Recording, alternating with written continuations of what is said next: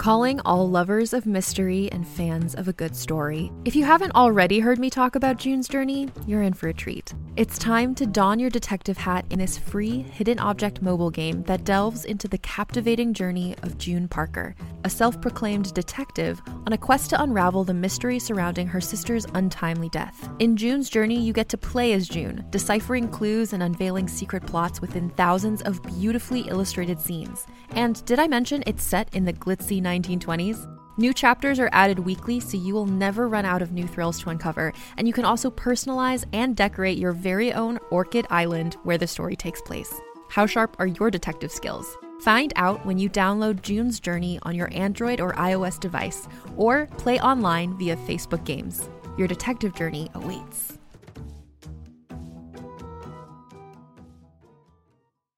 Greetings, adventurers.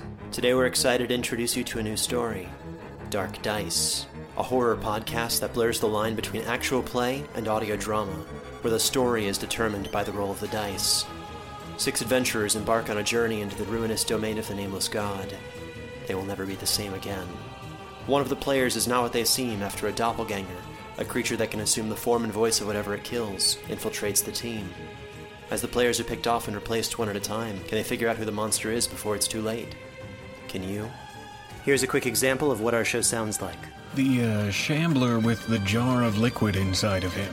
Soren Arkwright let loose an arrow that cracked the glass, passing through the spine of the creature. The shambler still managed to maintain its forward momentum, but stumbled as it eagerly tried to bite and swipe at Soren, landing near his feet. As Jeff Goldblum has now joined our cast, Dark Dice is available however you listen to podcasts.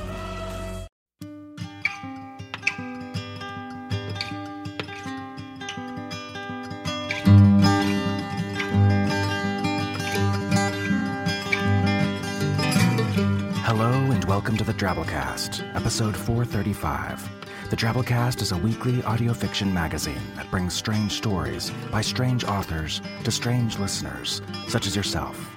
I'm your host, Norm Sherman. H.P. Lovecraft Month, probably our most popular month here on the Drabblecast. Close, Women and Aliens Month is up there too. And I was asking myself why that might be the other day.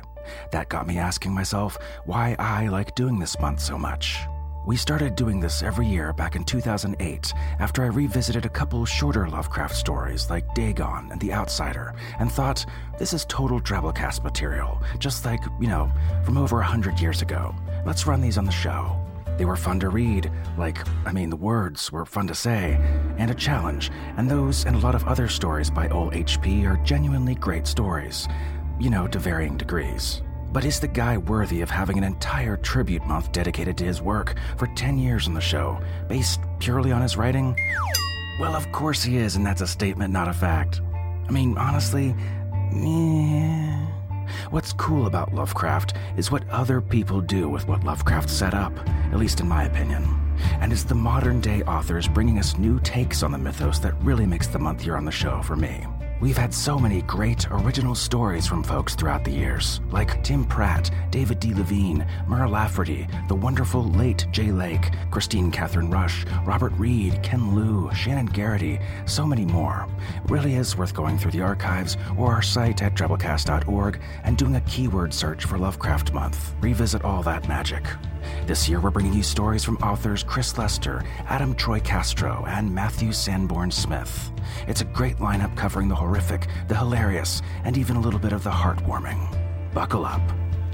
We start things off this week with Maternal Instinct by Chris Lester. Chris has been telling stories for about as long as he can remember, and credits a writing contest in elementary school for introducing him to his muse. Trained as a biologist at the University of California, Santa Cruz, he received his master's degree in 2004 and is now working as a microbiologist in Madison, Wisconsin. In September 2007, Chris launched the widely acclaimed, award winning Metamor City podcast as a way of bringing his fiction to a wider audience, and since then he's cranked out numerous successful novels and novellas in that universe. Chris's first non Metamor story collection, Distant Realms, came out earlier this year. Keep up with Chris and find links to his work and goings ons at chrislester.org. And stick around after our story this week for an author's note from Chris, giving us some great insight and background about the story and its origins. The story's read to you by the wonderful Veronica Giguere. Veronica's a storyteller of the spoken and written word. She narrates across genres, but her favorites are science fiction and fantasy. Her passion for science and innovation shines in her roles as audiobook narrator, science fiction author, podcast producer, and forever geeky mom. She's simply the best, folks, a darling to work with and a real professional. If you need voice work ever done, find her at voicesbyveronica.com. All right, without further ado, we bring you Maternal Instinct by Chris Lester.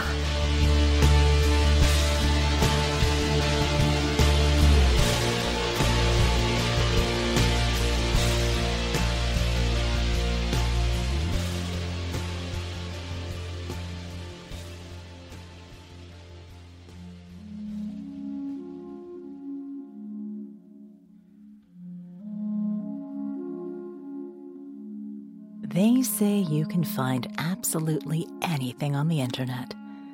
The authenticity and good condition of said anything, however, is by no means guaranteed. This caveat applies to rare movies, import CDs, collectible knickknacks of all kinds, but most especially to men. Online dating is to romance what bottom trawling is to fishing. A woman in search of a prospective mate can sift through hundreds of messages a week, only to find that her catch consists mostly of trash, filth, and a few sickly and hideous specimens that no sane woman would allow within a hundred yards of the dinner table. Oh, occasionally you might find a worthy candidate, but the strong, healthy, and good looking ones are usually the first to wriggle out of the nets. In fairness, I must admit to a disadvantage on this front. Few men are interested in dating a woman whose belly swells with the late stages of pregnancy, no matter how comely her features. Single motherhood may no longer hold the crippling stigma of my mother's generation, but the Damoclean threat of paternal responsibility sends most of the finer specimens running for the doors. Which is why, after two months of frustrated and fruitless searching, I now sit across the table from Jonathan and hardly know what to do with myself.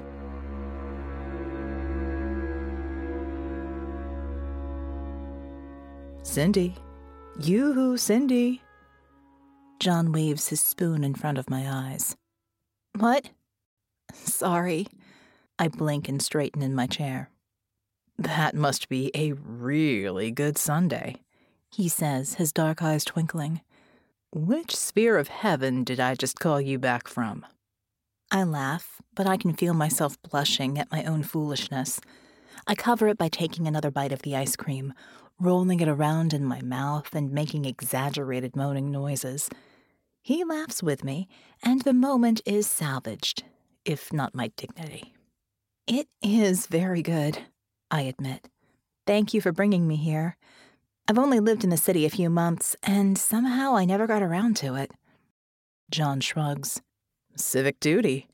You can't be a San Franciscan and not visit Ghirardelli Square. I look around at the crowds of people filling the little plaza and the twin lines stretching out the door of the chocolate shop.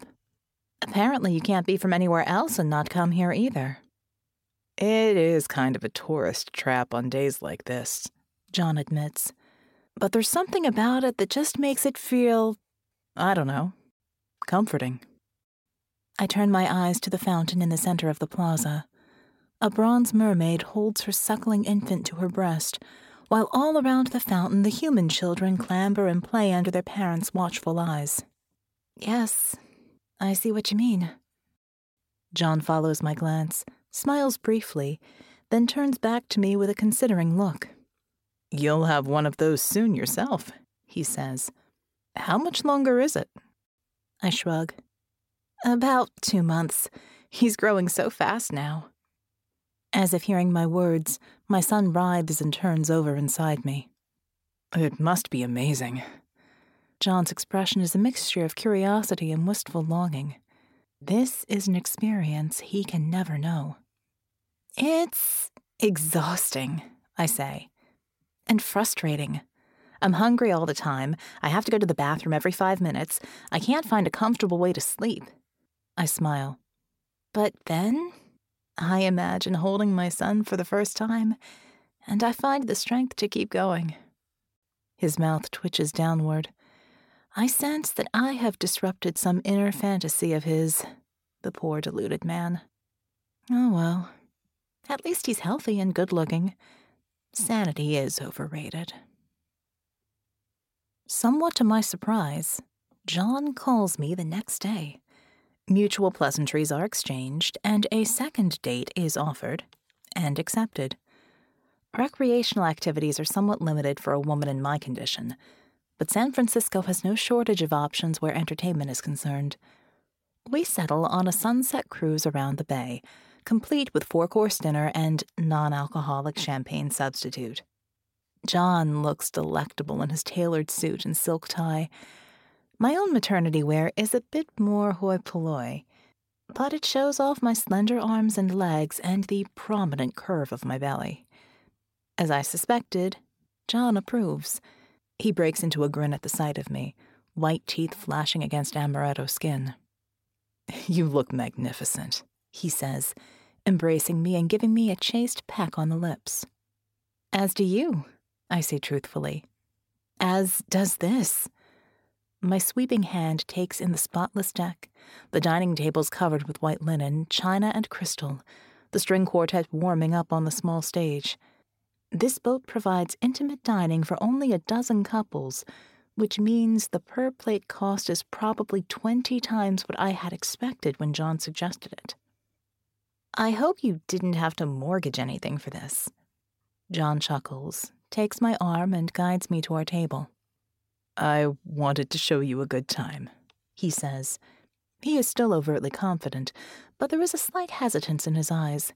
He is wondering if I am the sort of woman who is put off by extravagant displays of wealth. I smile at him to put him at ease. I suspect you will succeed. He grins back, and the tension fades. I recommend the crabs if you like seafood. They bring it in fresh off the boats. Mmm, tempting, I say. But I'm hungry for something more warm blooded.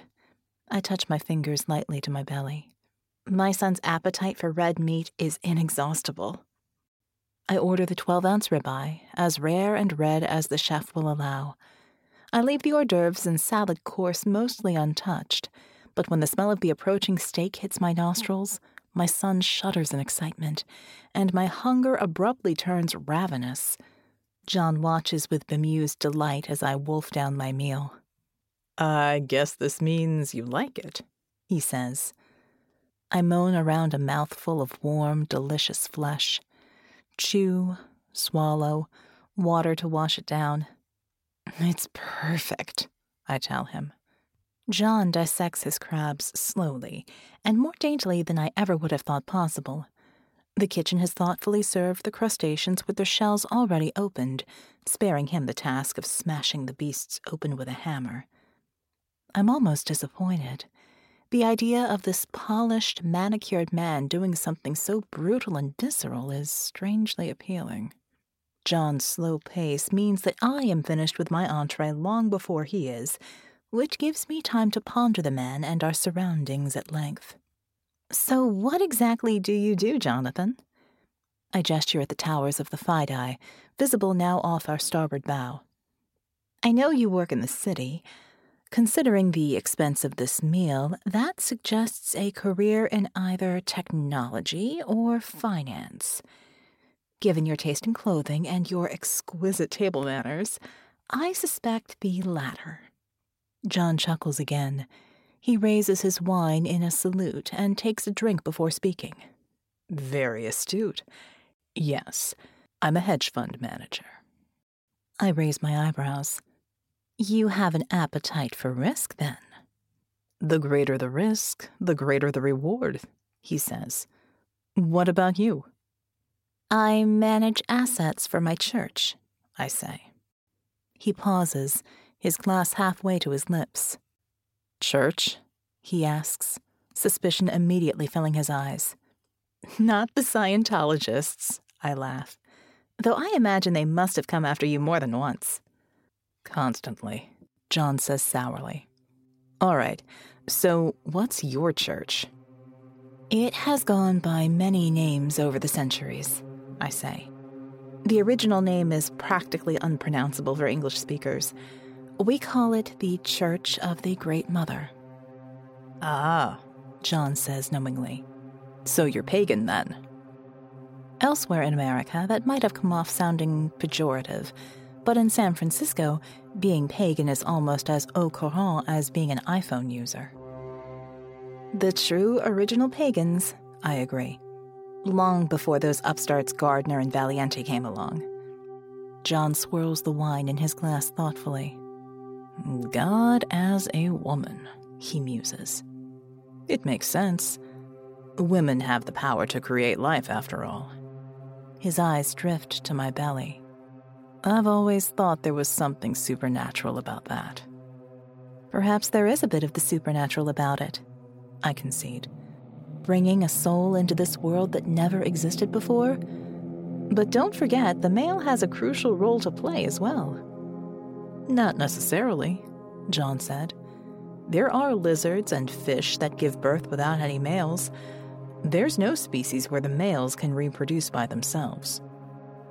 I raise my eyebrows and my glass of fake champagne. Clearly, you've given this a lot of thought, Jonathan. Most men are not so fascinated by pregnancy.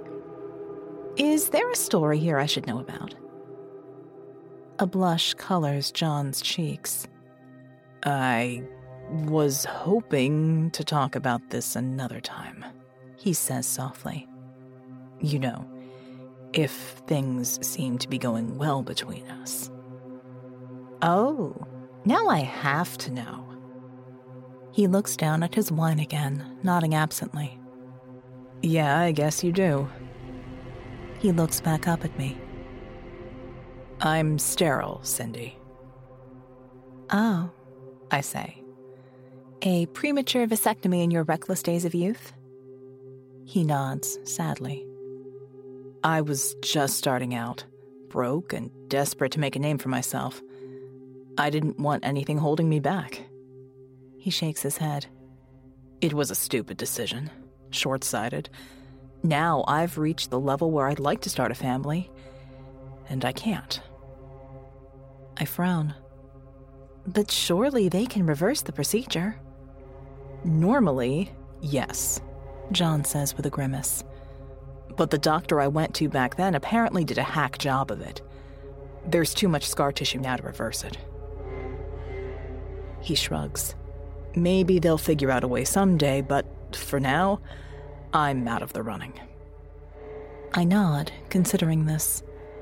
And like anything you might have wanted, the desire increased a hundredfold when you were told you couldn't have it. Perverse, isn't it? John says. I smirk. Some might use that word. I run a hand over my belly, feeling my son twitch in response to the touch. But one man's perversion is another man's kink. John's blush turns even redder. I. I didn't mean it like that. I can't help it. I laugh at him. Oh, it's all right, John.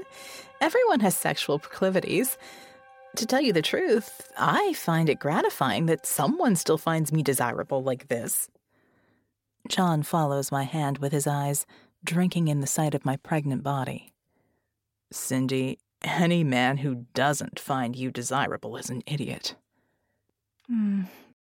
I reach over the table and pull him toward me for a kiss.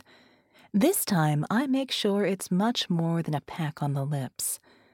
After releasing him, I smile and lightly push him back to his seat. Flattery will get you everywhere, I tell him. But you must know my son comes first. Everything I do is for him now. If you want to be a part of our lives, you have to accept that. I reach over and take his hand, squeezing it. I'm not looking for a fair weather lover, Jonathan. I'm in the market for a long term commitment. Call me old fashioned, but that's what I'm after. I understand, John says. Obviously, that kind of commitment takes time, but it's something that I want to. His eyes go distant for a moment, weighing his words. Can I ask you something? What's the story with the baby's father? I sit back, and for a moment my mind is pleasurably filled with the memories of my son's conception. My son was fathered by the great high priest of our church. We believe he is the incarnation of the Great Mother in mortal form. John looks at me quizzically. A male priest is the incarnation of a goddess? I chuckle. It's complicated. The great god is both male and female. Are you familiar with the god the Templars called Baphomet? John's brow wrinkles in thought. Maybe. Is that the goat headed thing? The one the Christians got confused with the devil? That's the one, I agree.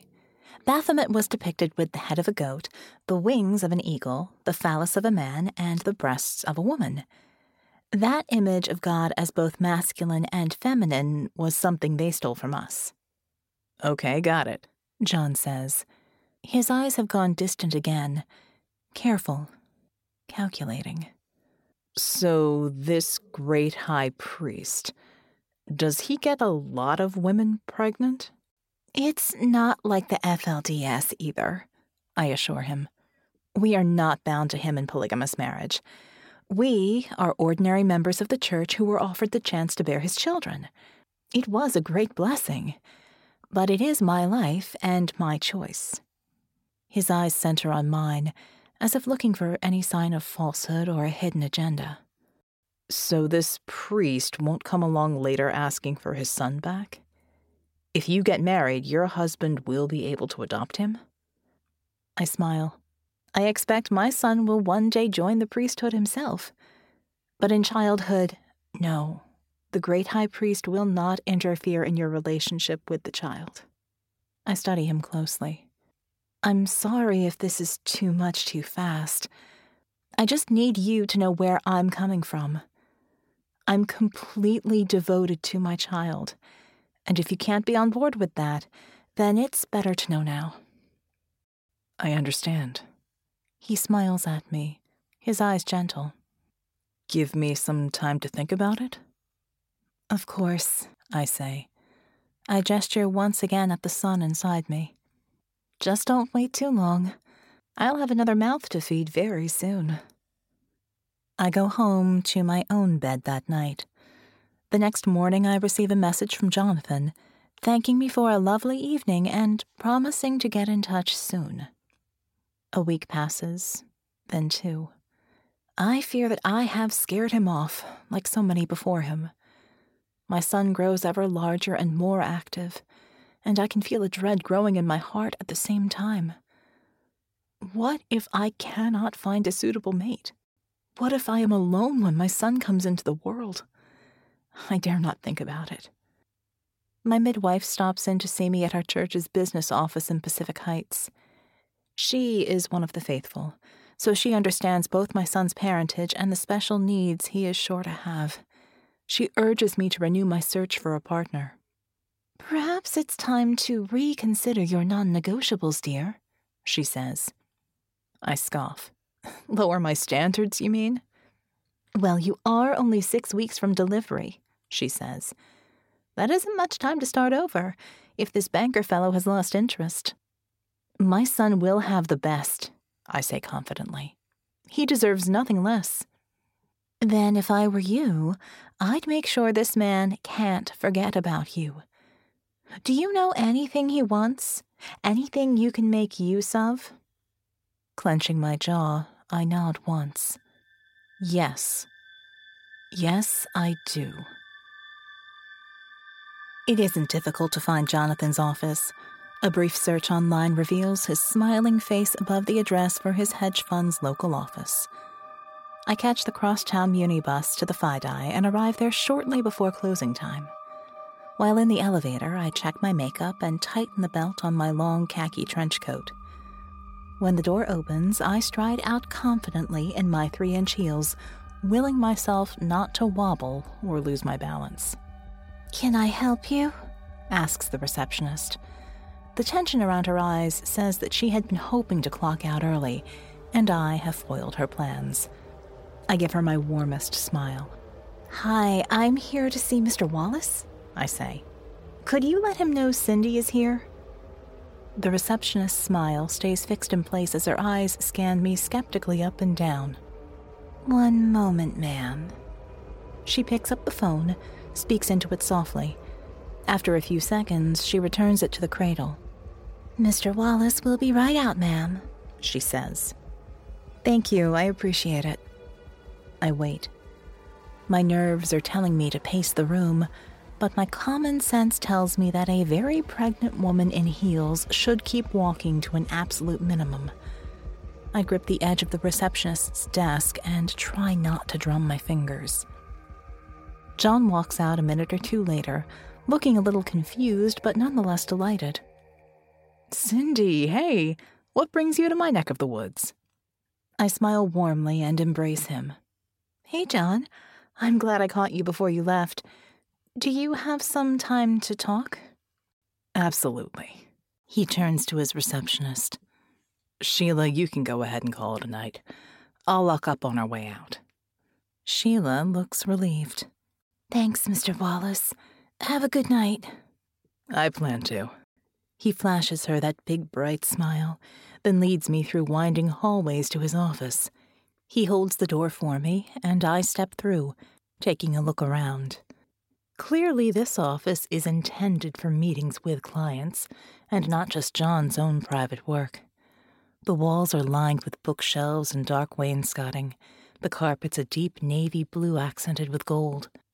The room is lit warmly from freestanding lamps instead of harsh overhead fluorescence. Broad windows framed with heavy curtains give a breathtaking view of Treasure Island and the Bay Bridge. To my right is John's desk, a massive L of some rich, dark, tropical wood. To my left, a conversation area. Two high backed armchairs facing a sumptuous looking leather couch, across a coffee table that looks like an old sailor's map. An assortment of nautical art pieces and artifacts help round out the theme. Yes, this will do nicely. Come on in, take a load off, John says, gesturing to the couch. So, what's going on? Instead of sitting down, I come close to him and reach up for a kiss. I place my hand behind his head and deepen it, pressing my tongue gently but insistently past his lips. He welcomes me in, and our tongues dance for a sweet, lingering moment before we part. I missed you, I say. I start playing with the collar of his shirt, curling my fingers inside to brush his skin. I haven't been able to stop thinking about you. I hear his breath catch, just a little, but he quickly steadies himself. I've been thinking about you a lot too, he admits. I just. I'm trying to be careful. I know you're looking for a serious commitment, and I don't want to get your hopes up if I'm not sure. I put one finger to his lips, stopping him. I know what I said, and I am looking for something serious. But I'm also a woman with needs, and I haven't been touched in a long time. I unbelt my coat and let it fall to the floor. Underneath, I'm wearing my black underwire bra with the lace trim, the one that makes my breasts look magnificent, and a little black skirt that stops a few inches above my knees. My pregnant belly curves out dramatically in between, the skin taut and gleaming in the lamplight. I see his eyes dilate with desire, drinking in the sight of me. I smile seductively. We can figure out the rest later, I say. Right now, I want you to fuck me. He doesn't need any more coaxing than that. He takes my face in his hands and kisses me passionately as I methodically strip him of his clothes. I lead him over to the couch where we spend the next two hours enjoying each other's bodies in all the ways my cumbersome form permits. John is creative, I'll give him that, and as enthusiastic as a bridegroom on his wedding night. I may have engaged in some acting to bring us to this moment, but there is no artifice in the orgasms that crash over my sweat soaked body. As we lay side by side on the couch, basking in the afterglow, I take John's hand and guide it to my belly. Feel that, I say softly. My son is churning inside me.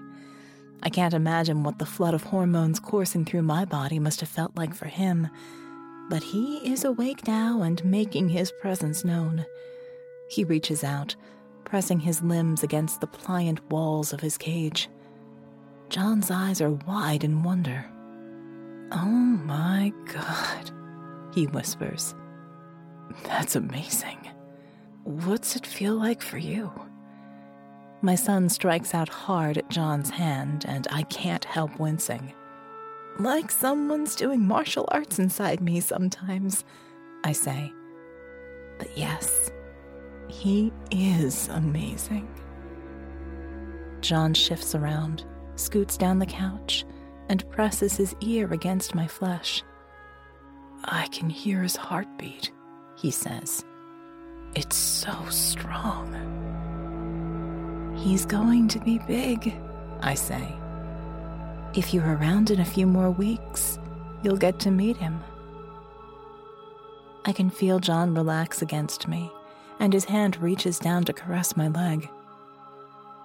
I'd like that, he says. And with those words, I feel a tremendous weight lift from me. I will not be alone when my son comes into this world. I lay my hand on John's head, caressing him as he listens to my son's heart. And for the first time in months, I can relax. The remaining weeks pass swiftly, and it is a mercy that they do. My son is growing so rapidly now that my belly itches constantly, the skin stretched nearly to the breaking point. With three weeks remaining, he has grown so large that I look like a woman carrying triplets. Just getting from my bed to the bathroom and back has become exhausting. I am constantly, insatiably hungry. John, being the sweet creature that he is, takes time off work and cares for me, serving me five meals a day and helping me bathe, since I can no longer reach below my own waist. At times, I wonder if my pregnancy has gotten too extreme even for his taste. But he never gives a moment's indication that he is anything but thrilled to be a witness to my transformation. A week before my due date, I have him drive me out to my church's retreat center. It is located on a secluded plot in the winding back roads of northwest Sonoma County, far from prying eyes, hidden away amidst a grove of ancient trees. John looks up and around nervously at the towering redwoods, then back to the rutted, rock strewn path that takes us through them. Are you sure we're on the right road? he asks. He taps the GPS unit, which has been frozen on the message searching for satellites for the last half hour. It doesn't do any good. This is the place, I assure him. We should see it very soon. And indeed we do broad, low, roughly dome shaped buildings, camouflaged to blend into their surroundings. The sign at the entrance isn't in English. The script isn't even Roman or anything else a modern European would recognize. I close my eyes for a moment and smile. I can feel the Great Mother's welcome in this place. I can't walk anymore, so I send John inside to speak to whoever is on duty. He comes out a few minutes later with two attendants and a wheelchair and together they lift me out of the car and into the seat. My son writhes and strikes at my internal organs, displeased at all the commotion. I grit my teeth and bear it in silence. Not long now. Not long. My midwife greets us inside, shaking John's hand before gripping mine warmly. I'm very glad to see you here, she tells him. As you can see, Cindy's pregnancy has been difficult. We feel it's very important for her partner to be there for her when her son is born. John pats my shoulder fondly. I wouldn't miss it, he says. I can't wait to meet this little person inside her. I am sure he feels the same about you, the midwife says. If you will bring her this way. She leads us through the main entrance into the lobby, a quiet, unremarkable space with dim lighting, blank walls, and that office flooring made of little movable carpet squares. There are no logos or symbols, nothing to indicate the deep spiritual significance of this place. As I told John, our religion is very old. Hiding in plain sight has become second nature to us. We go down a few hallways and come to an ordinary looking medical ward with several rooms arranged around a nurse's station. They roll me inside one of the rooms and lift me onto the hospital bed. It takes a few minutes of fiddling with the controls to find a position that feels comfortable for me. Once I'm settled, John covers me with the blankets and kisses my brow. It won't be long now, he assures me. All I want to do now is sleep. The act of getting here took the last drop of strength I had left. The nurse and her aide hook me up to half a dozen pieces of monitoring equipment. The church's obstetrician examines me and prescribes a saline drip and a feeding tube, since my son is now demanding more calories than I have the strength to eat. That seems to finally quiet him down, and I quickly fall asleep. The last thing I remember is John holding my hand. When I wake up, Great Mother only knows how long later, John is slumped in a chair at my bedside, asleep. I find myself staring at him, watching his chest rise and fall. Suddenly, I feel guilty. This is a good man with many good years ahead of him. What am I doing? Tying him to my son's destiny? I am the one who chose to bring my son into this world. I should be willing to bear the responsibility of that decision not lay it at this man's feet simply because he is convenient. Is my faith in the Great Mother so weak? Do I imagine that somehow I will not be enough for my son? I do not know how long I wrestle with these thoughts. Part of me wants to wake John up, to tell him to forget me, to leave me here. I have asked too much of him. I do not deserve such selflessness. But then my son stirs inside me, and for once his touch is tender, gently caressing my insides. I can hear his voice in my mind. Be strong, mother. I need you, and I need him. Do this for me. And what can I say to that? Is there anything a mother would not do for her child? I touch my belly and smile, silently directing my thoughts inward. You will have the best that I can give you. You deserve nothing less. After that, I fall asleep again, resting peacefully. John offers to rent a room at a nearby hotel but the closest one is almost an hour away. Instead, the midwife arranges quarters for him in one of the small outlying cabins used for meditation and spiritual retreat. The next time I see him, he's showered and dressed in fresh clothes, but his eyes still look puffy and tired. I take his hand and squeeze it when he sits at my bedside. How are you holding up? I ask him. All right, he says then adds, I didn't sleep well. I had strange dreams. Oh? Strange how? He shakes his head. I dreamt I was walking through those woods outside. I saw this big black cloud hanging overhead. Only it wasn't really a cloud. It was moving on its own, reaching out for things.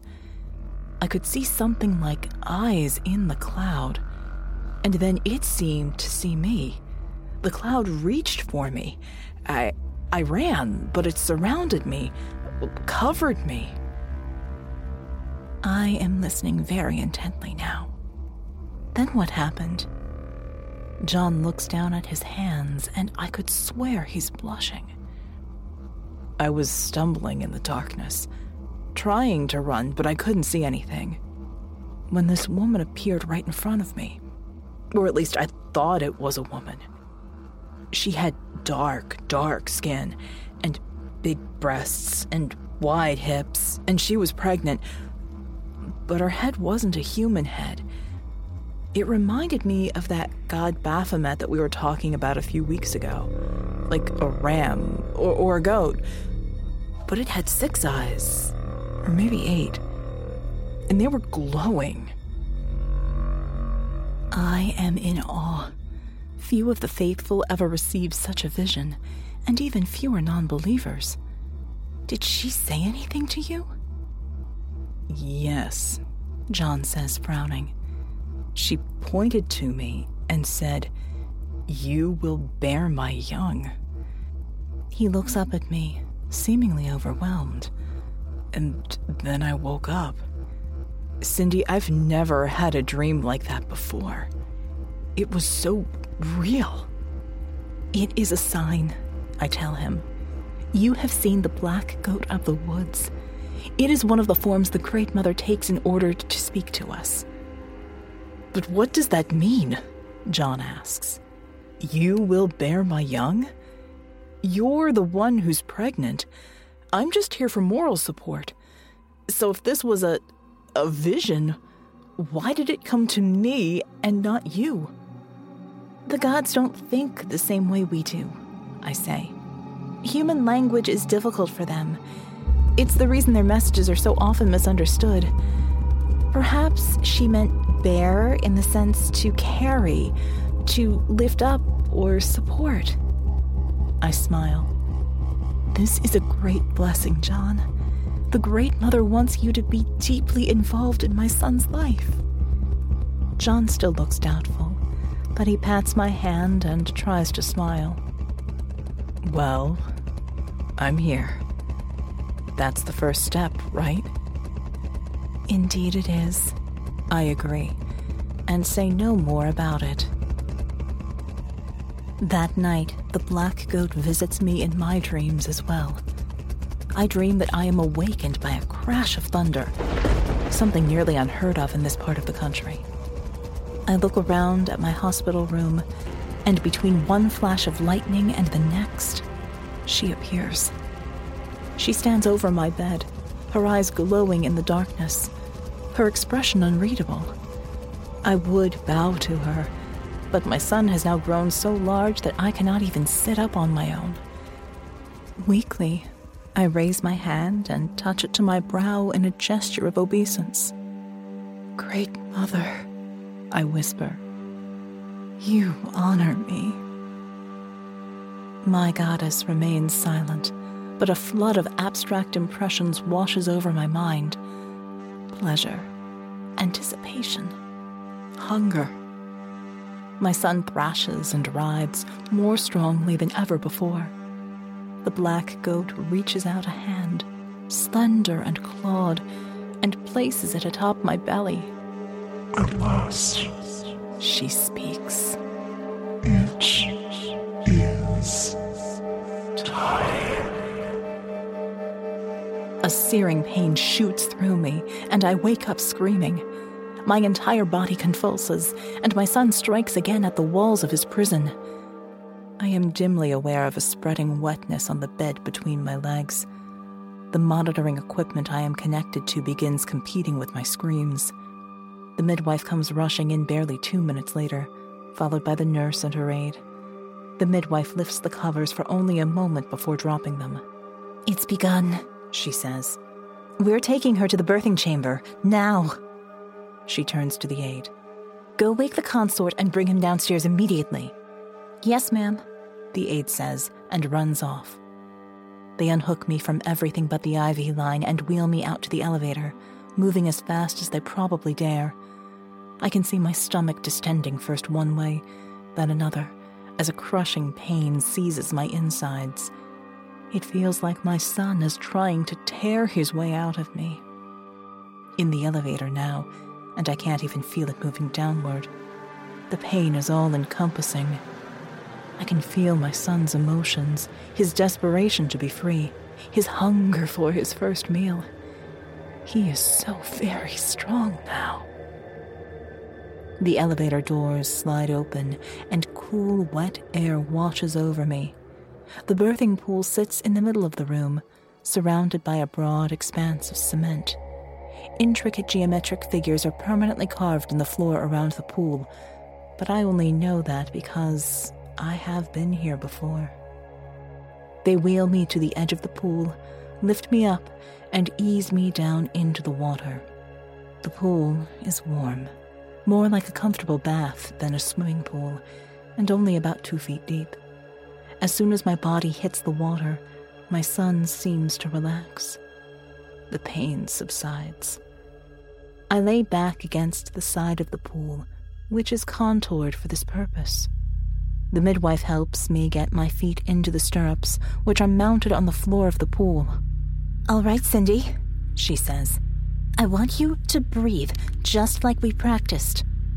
John? Where's John? I demand, feeling the panic rising up again. He'll be here, the midwife assures me. Now, breathe. I try to focus on my breathing, willing my body to relax. Around the edges of the pool, other members of the retreat center staff are taking their places, kneeling at precise intervals around those geometric carvings. They have begun to pray to the Great Mother, their voices low and sonorous. I hear the elevator doors open, and then the sound of running footsteps. Cindy?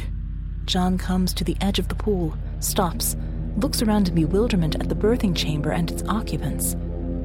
What the hell? John! I cry. Quickly, step into the water. He hesitates. I'm not. Is that safe? I mean, I haven't been scrubbed or anything. You could get an infection. The midwife turns to look at him, fury in her eyes. Do you want her to live? Then I need your help. Come here now. John apparently decides that his questions can wait until later. He was clearly roused from sleep and is wearing only a t shirt and gym shorts, so he steps into the water without having to worry about shoes. He casts one more dubious eye at the circle of the faithful before turning his attention to the midwife. What do I do? She gestures to a spot between my legs. Kneel here. The child will emerge into the water. You must reach out and guide it to the surface. Okay. John kneels, looks up at me.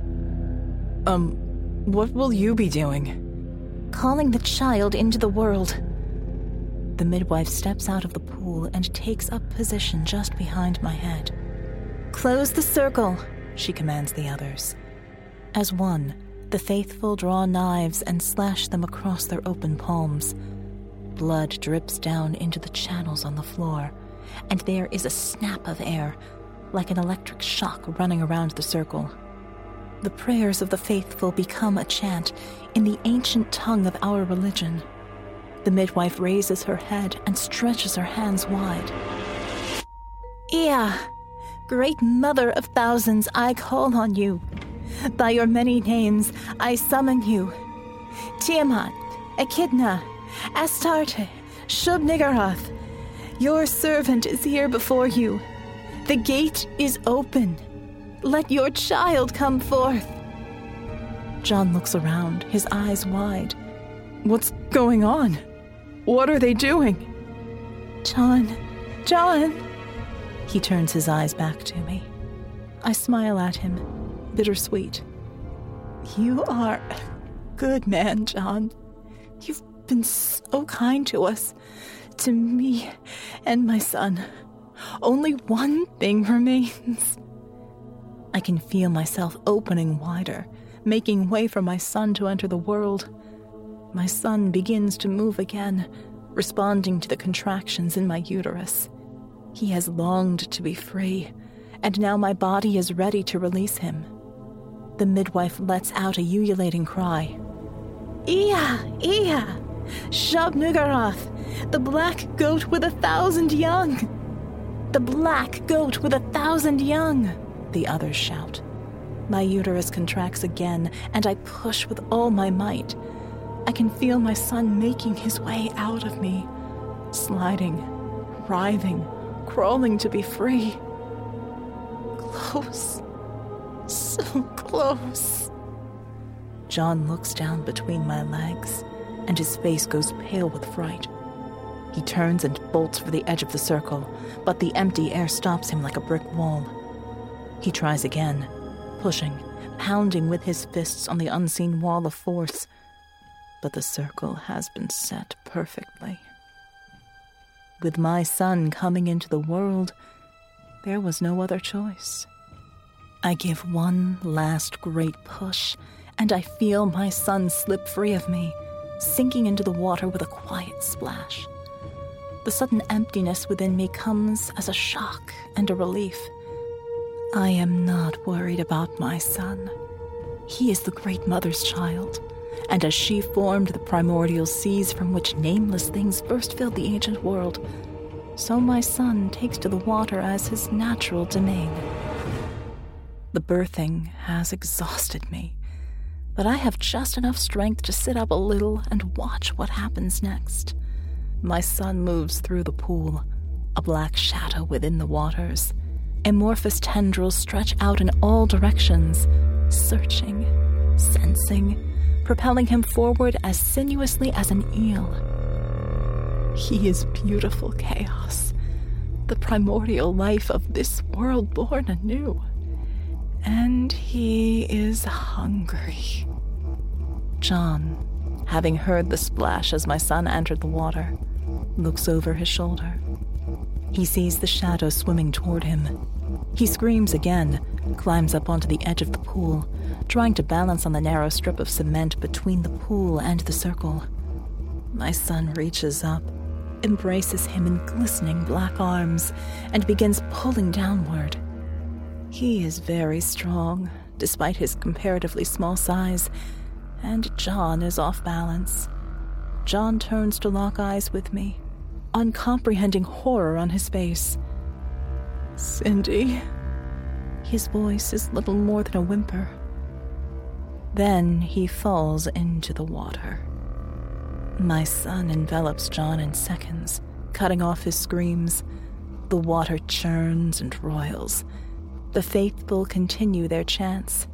I pant for breath and watch, eyes wide. I have never seen this before, and while I have been told what to expect, I am still filled with anticipation. The thrashing ceases, and the water goes still. All I see is a shapeless black form, my son surrounding the body like a cocoon. Then, gradually, the black shape contracts. Arms, legs, and head appear, blurry and indistinct at first, then sharper.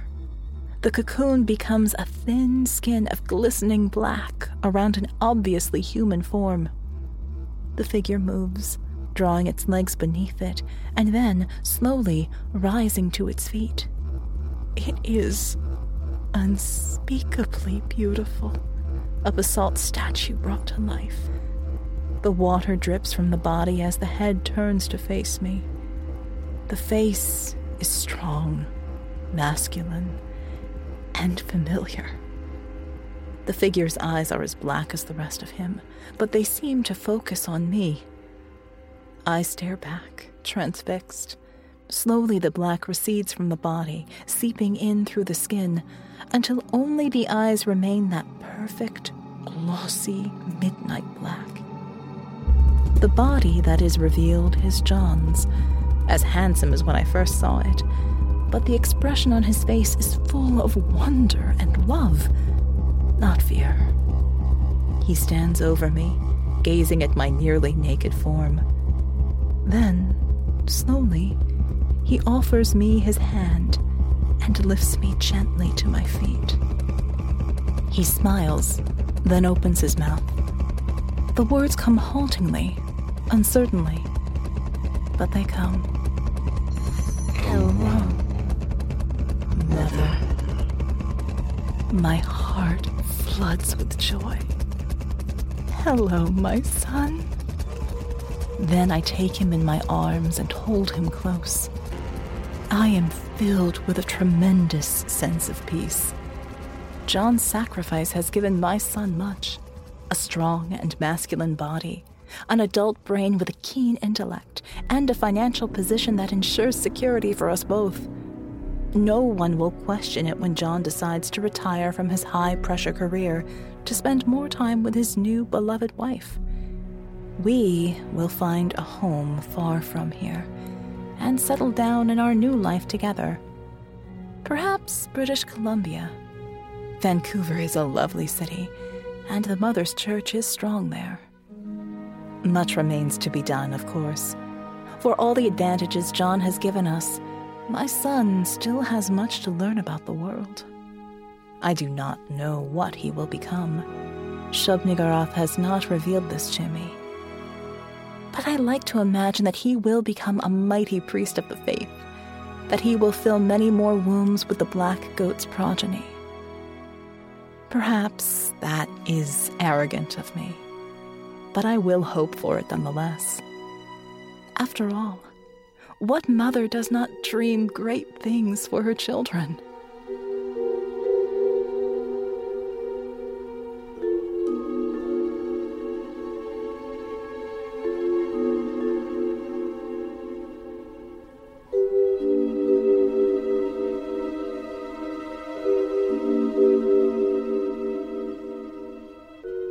Hello, fellow weirdos. This is Chris Lester. Maternal Instinct is one of several stories that grew out of the years I lived in the San Francisco Bay Area. If you've never been there, it's an interesting place. In the words of Douglas Adams, starting a new religion for you is just their way of saying hi. H.P. Lovecraft wrote a lot about esoteric religions for long forgotten deities, and in the context of traditional, straight laced New England, he always presented these groups as outcasts, secretive, backward people living in isolated communities, hating the outside world and being hated in return. It occurred to me that in the Bay Area, the cultists of an elder god could be much more open about their beliefs. It's not like they're that much weirder than Scientology. But for the last 20 years or so, San Francisco has been changing. The weirdos are getting pushed out, replaced by tech bros and financiers the city has become a playground for the super rich, men of the modern world for whom its bohemian character is just charming local color at best, or, at worst, a pest to be eliminated. The conflict between the new San Francisco and the old one is the heart of this story. In designing the cult of Shub-Niggurath, the black goat with a thousand young, I decided that this dark goddess had been known by many names throughout antiquity, Tiamat, the goddess of primordial chaos for the Babylonians, Astarte, goddess of sex and fertility for the Canaanites, and Echidna, the mother of monsters for the Greeks. The image in my mind was of an ancient faith dating back to long before the founding of civilization, sometimes revered, sometimes hated, but always doing what it had to to survive. It's not a coincidence that Cindy's victim is a hedge fund manager a priest of San Francisco's new dominant religion, the worship of profit above all else. John fetishizes Cindy's pregnancy. He is drawn to her life giving feminine power, but only able to see it through the lens of his own desires. He himself is sterile, an evolutionary dead end, just as his hedge funds are unable to create anything new, but survive by cannibalizing the creative power of others. In the end, the tables are turned on him. His own body falls prey to a hostile takeover as the power of the old world pushes back. You can find Maternal Instinct and my other San Francisco stories in the collection Distant Realms, available now through Amazon, Audible, and many other online retailers. I hope you enjoyed the story.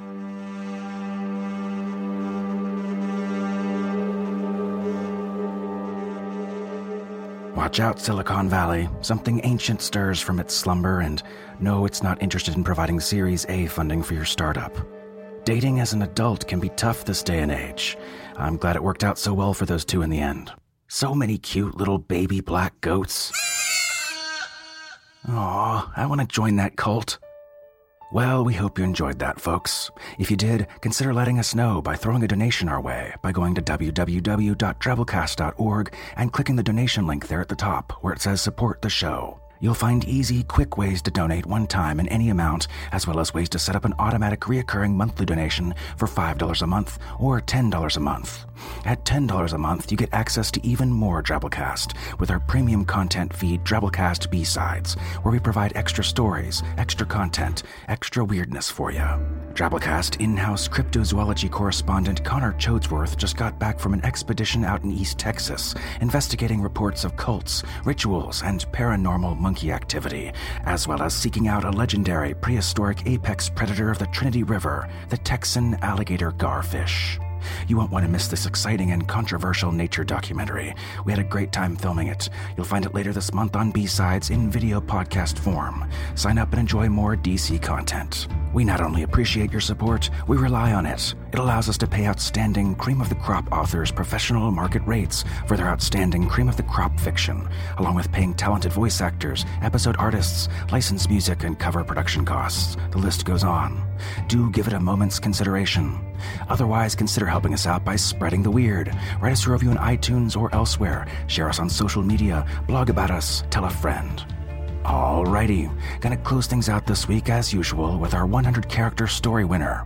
Twabbles, we call these. Microfiction stories that are only 100 characters, not counting spaces. A real fun little writing form, exercise, low commitment, high reward use of your time. We run a weekly contest in our discussion forums at forums.drabblecast.org in a section labeled Twabbles, and you can read hundreds of these things people have written and posted throughout the years. Lots of really great ones in there and you can write and post as many as you like as well. We might pick yours to be next week's winner. We'll blast it out on Drabblecast social media and run it on the show as well. Give it a shot. But you'll have to top our current Twabble master, Swami Nona, who I believe has won the most times of any other listener and Twabbler at this point, including another win this week. Here goes. There's a monster in my pants, and it has already shredded my shirt. I shouldn't have gone skinny dipping during a full moon.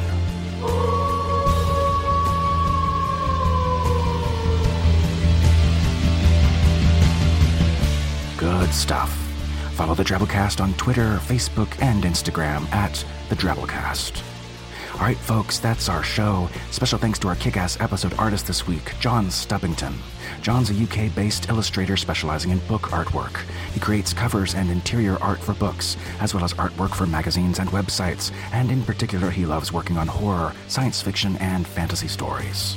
Our program this week was brought to you by Bo Kyer, Abby Hilton, Tom Baker, Jason Smith, Jason Cavella, A Thing That Washed Up on the Beach and Made Direct Eye Contact with You, Jen Fisher, Orrin Pratt, Adam Pratt, Maria Dong, Michelle Restuccia, and yours truly, Norm Sherman, reminding you what mother doesn't wish great things for her children?